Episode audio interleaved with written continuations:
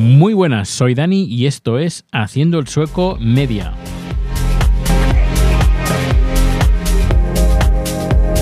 Bueno, hacía mucho que no grababa y desde aquí pedir disculpas por no haber grabado antes.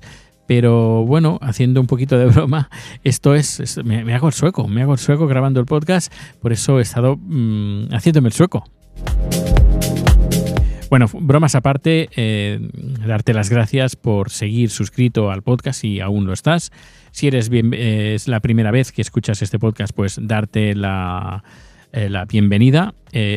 Intentaré pues que este podcast salga de una vez a la semana con información sobre tecnología relacionada a la producción audiovisual, tema de micrófonos, cámaras, luces, software, hardware, etcétera, etcétera.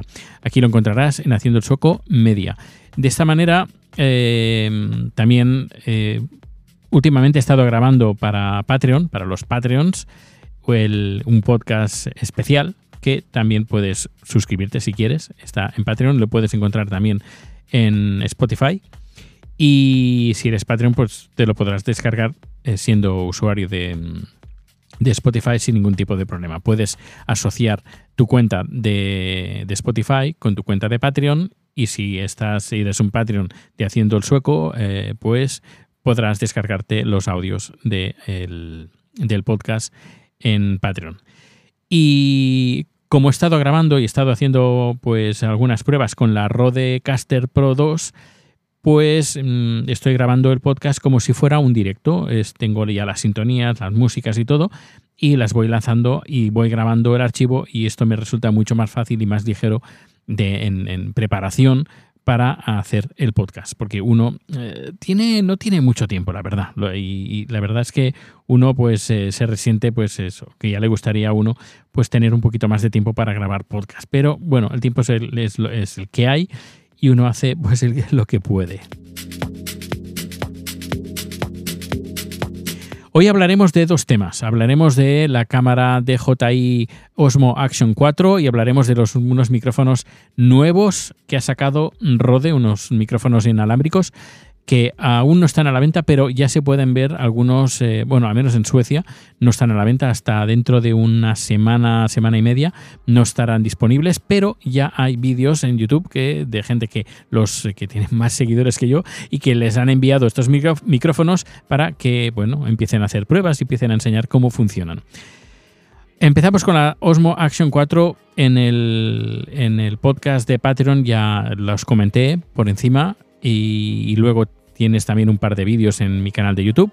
Es una cámara que no es mía, no es de un compañero de trabajo que me la dejó durante varios días. Le estuve haciendo pruebas, estuve haciendo varios vídeos y bueno, pues es una cámara muy interesante, es tipo GoPro, que graba 4K. Mira, voy a decir pues las características más básicas, pero igualmente te recomiendo que le eches un vistazo a los vídeos que hay en YouTube. A los dos vídeos, un vídeo que hablo sobre la cámara y hago una comparativa sobre todo con la Insta360, con la Insta360 One R con la lente de 1 pulgada, que es una cámara que ya tiene pues creo que 2 o 3 añitos ya, y bueno, verás si es mejor o no esta nueva cámara. Bueno, tiene un sensor de 1 partido entre 1.3 pulgadas, luego tiene... la profundidad de color es de 10 bits y en D-log M. Está bastante bien. Igualmente hay que decir que la Osmo Action 3 ya lo tenía a través de una actualización de firmware, pero bueno, este ya viene por defecto. La batería es bastante duradera, según el fabricante dura 160 minutos, según las pruebas que se han realizado, pues no solo yo, sino entre varios usuarios, pues más o menos logra las 2 horas, 2 horas un poquito más, dependiendo de... Bueno, hay muchos factores, pero sobre las 2 horas, que está bastante bien, siendo este tipo de cámara con unas baterías más bien chiquititas y que graban pues eso, a 4K. Puede grabar 4K a 120 frames por segundo, pero tiene, atención, tiene una limitación de 7 minutos aproximadamente para evitar el sobrecalentamiento. Esto es una limitación que tiene es una normativa europea, que es cuando las cámaras o cualquier elemento que tenga contacto con el cuerpo humano no puede sobrepasar una cantidad de una temperatura.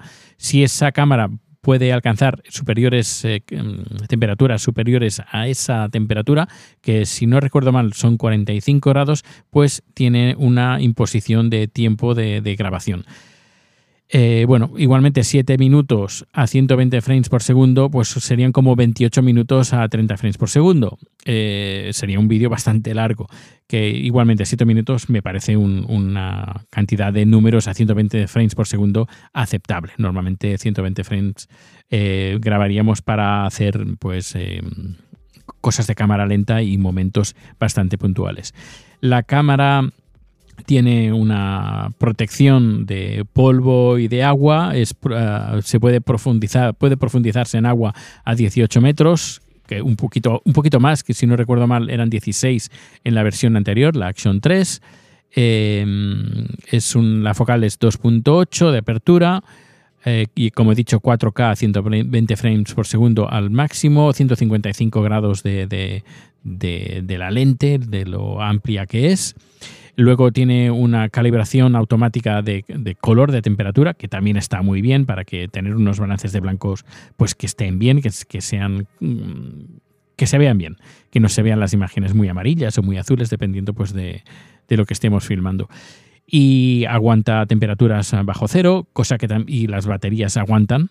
Esto pues seguramente nos habremos dado, bueno, sobre todo en países nórdicos y países donde haga frío, las cámaras, los móviles, cualquier cosa que tenga batería, pues el problema que tenemos es que las baterías duran mucho menos del tiempo que deberían de durar por el tema de la temperatura. Pero bueno, con esta cámara se soluciona parte de este problema.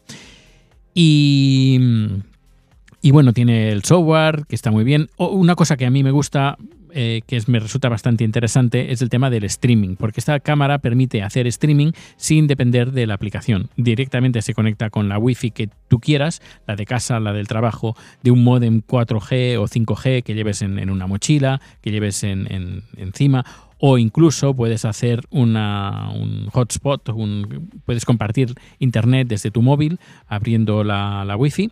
Y la cámara se conecta directamente con la Wi-Fi. Eso, por ejemplo, en comparación con la Insta360, por ejemplo, cuando haces un directo necesitas que la aplicación esté abierta en todo momento. Si alguien te llama, mandas un mensaje o cualquier cosa, cierras la aplicación, se cierra el directo, que yo lo veo muy mal, francamente. Por eso esta cámara DJI Osmo Action 4 la veo muy indicada, muy recomendable, para IRLs, in real life, estos vídeos de gente que está pues en la calle, está haciendo actividades en el exterior y que necesita pues una cámara pues que tenga que puedas hacer un directo estable. Es recomendable por la gente que hace IRL de forma profesional, que en Twitch, por ejemplo, que tienen bastantes seguidores, pues tienen una equipación y sobre todo módems especiales con varias tarjetas, 2, 3 tarjetas SIMs, pues para tener una conectividad pues fluida. Y bueno, pues nada, recomendarte, como he dicho, estos dos vídeos que tengo en el canal de YouTube. Uno habla de la cámara de por sí, y la otra es una especie de tutorial para hacer streaming con la DJI Osmo Action, pues tanto en YouTube, como en Twitch, como en Facebook, como en otras plataformas que se puede utilizar el RTMP. Y luego pues pasamos con la siguiente noticia, pues que sería pues los nuevos micrófonos de Røde, micrófonos inalámbricos, que la verdad están muy, pero que muy bien.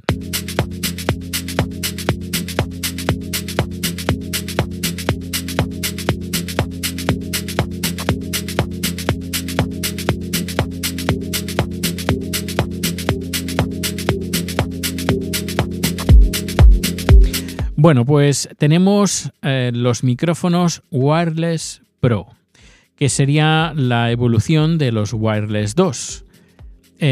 Bueno, aquí hemos tenido, yo tengo los Wireless 1, que son los primeros que sacaron, luego sacaron los Wireless 2, que tenían, bueno, el 1 era un receptor y un emisor, en el 2 es dos emisores y un receptor, y en este es lo mismo, lo único que cambia bastante por dentro. Como he dicho, pues tiene pues un receptor y dos emisores que son portátiles, son inalámbricos. Bueno, lo que más me gusta de este micrófono, dos cosas que me gustan de este micrófono. Una que ya la tenía la versión 2, que graban directamente en el micrófono. No necesitas conectarlo a ninguna cámara, no necesitas conectarlo a nada. Lo enciendes y empiezas a grabar, de así, tal cual. Eso está muy bien.